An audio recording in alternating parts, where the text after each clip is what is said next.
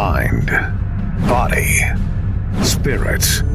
The martial arts are a way of life. Attack Life, Not Others is an insight into that life. With Sensei Tim Hoover. Trisha Butinsky. She's back, Sensei Hoover. Yeah, thank you. I yeah, appreciate it. Trisha is a physical therapist with Good Shepherd and Mukungi, the site manager, in fact, and longtime student of yours in martial arts, Sensei Hoover. Yes, absolutely. If you missed the first episode Trish joined us for, you got to check it out. We talk about stretching and flexibility, why it's so important to just overall health, and also working through injuries, how to discern the difference between good pain and bad pain. You know, not all pain is necessarily necessarily bad. Today, Trish, we'd like to talk to you about the holistic view of our bodies, how everything kind of works together in sync, and whether you realize it or not, we're all connected. You know, you have a pain or an injury in one area, and it just goes up the chain. Yeah, I think a great way to look at it, too, is you have the Western world, and you have the Western medicine, you have the uh, highly medicated society, and you have an overstressed environment. You have this thing where the theories are different from the Eastern world. In the Eastern world, they think a little bit more about mind, body, and spirit integration. Their practice, their yoga, their martial arts for thousands of years. In a sense, Trisha has come in from both worlds, and it's a great opportunity to talk about some things like breathing and approaching life and a quality of life, not just from the background of the martial arts, but also her medical background, and bring them both together in conversation that will help people. So anyway, that's why we're back.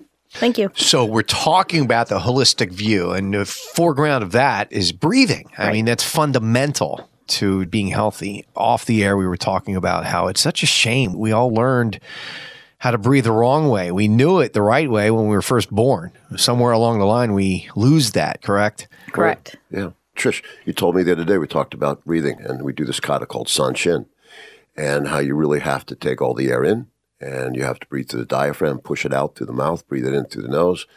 And studying that for so many years, you also used a child, an infant, as an example of how their belly goes up and down and their breath is full.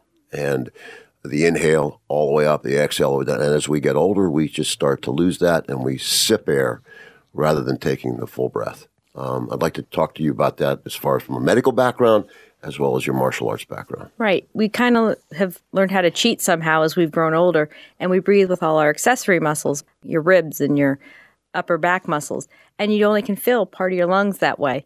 So if we use our diaphragm, you pull the air all the way down, and you get more oxygen, and that's good for your brain, that's good for your blood, it's good for your heart. I teach a lot of people how to breathe. You can take your tongue and put them on the back of your top front teeth. And then when you breathe in that way, you can't use these upper body muscles. You have to use your diaphragm. It pulls down, and you'll feel your ribs expand. You can put your hands on your lower ribs, and you'll feel them go out. Just a quick question. Mm-hmm. When I had surgery, I was thirty-six. I was cut open pretty bad. But anyway, the first thing I did was brought this thing in a tube. The and, spirometer and, and, or something. And it was a ball that went up in the air. I had to breathe into it. And, mm-hmm. and that was like one of the first things. I mean, almost immediately, that I could do anything, I had to breathe into this tube. And they said, you need to breathe deeper. You need to push harder. Mm-hmm. Why was that? Because when we're laying down, when we're recovering from whatever incident, fluid will collect in your lungs because we're in a dependent position. Mm. If you're not able to get up and move and push all that out, we need to breathe to shove it out. Yeah. So when you think about breathing, okay, mm-hmm. what do you think if you had three things that deep breathing does for you? Give me the top three things. Well, it brings in more oxygen, so it's healthy for your brain. It brings oxygen to whatever area of your body that may need it, like if you're injured or if you're working out, whatever area is being worked out, the oxygen has to go there to get those muscles to work. And to heal. And to heal. And also you need it for digestion. So that's why a lot of times you can't eat a big heavy meal before you do some exercise because everything's focused to the wrong area. Yeah, you can't breathe. And what about also emotionally? I mean, you can breathe. You, they tell you when you get angry, step away, take a right. couple deep breaths. It's relaxing. You know, it calms you down. It makes you step back. Like when they tell you to count to ten, it helps you just take a step back. Think about whatever you're going to do or say before you actually react. Think about this. First time you stepped in the dojo, what was the most awkward thing you had to learn to do besides learn how to block? You had to learn how to kia. Yeah. The rhythm that comes up with the shout, the breath, the constant rhythm that's created every time you kia or exert out is an amazing idea that this was done. I teach it because I was taught that way, that every time you punch or kick, you're keying out, you're not breathing in. So in the martial arts world, the worst thing you want to do is breathe in as you're attacking. Right. Last question in reference to breath.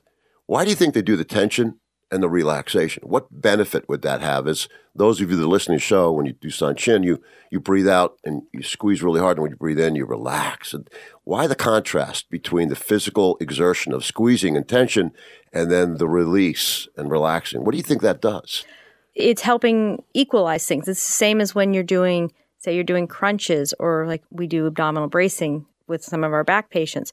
You breathe out when you do the activity. Right. When you lay back, you relax.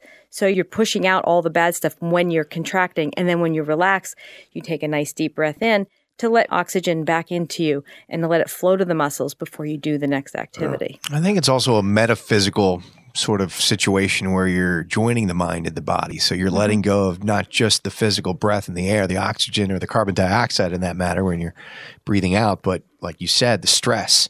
So you're clearing your mind as well. Mm-hmm. That's why San Chin, the kata for martial artists that are listening, it's just so powerful. And Tai Chi or anything of that matter always includes the breath. Right. Always includes. Right. The breath. Always goes back to that. And again, just like stretching that we talked about, we ignore it. Even though we breathe constantly, we just think it's there. It's involuntary. We don't deny it. We just don't pay attention to it. Right. And paying attention to the breath, I think, creates a better rhythm and a better way of life. Trish, am I correct in thinking this too? I mean, it goes back to the holistic view.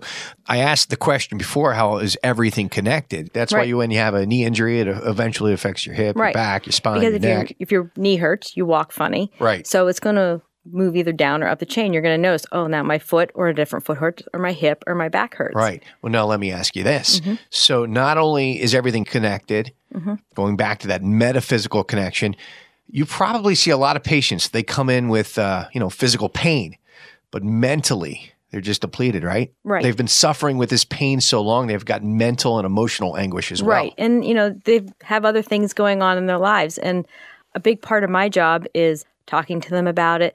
Sometimes they just need someone to listen to them and to talk to them, help them work through whatever they're going through. If they're alone and they're going through, maybe they, you know, broke their shoulder and they're by themselves and they're trying to figure out, how am I going to make myself dinner, or how am I going to do this? They just need someone to bounce ideas off of. And sometimes that's all they need is just the interaction. So that's interesting. Yeah. But that just validates the connection too, mm-hmm. between the mind, the body, the spirit.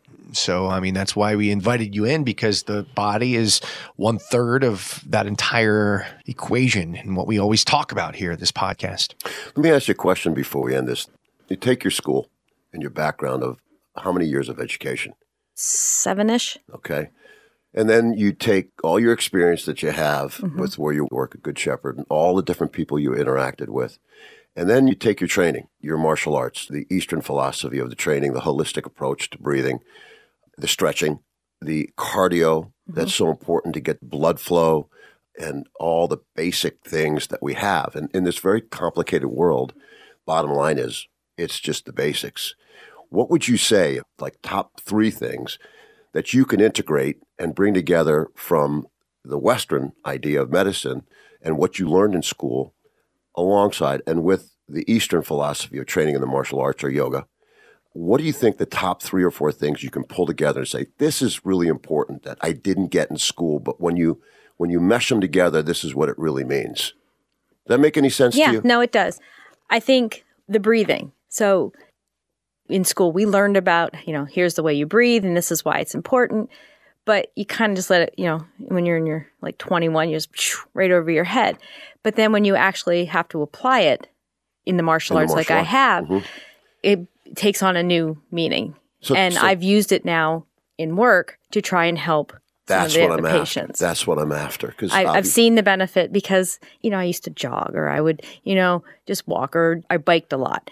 But I didn't need to try to keep up a really rigorous, intense activity like when we spar for three minutes. Right. That's a completely different way. To keep your breath for that is really hard. And so I had to learn how to meld it.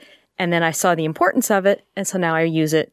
And that's that work. Holistic training. Right. Nothing better than a burpee. I mean, nothing better than that ballistic training to bring it all up fast. Right. And get your heart rate up and keep your heart rate up for about twenty minutes, right? Right, yeah. Yeah, I mean, that's that's the science of it.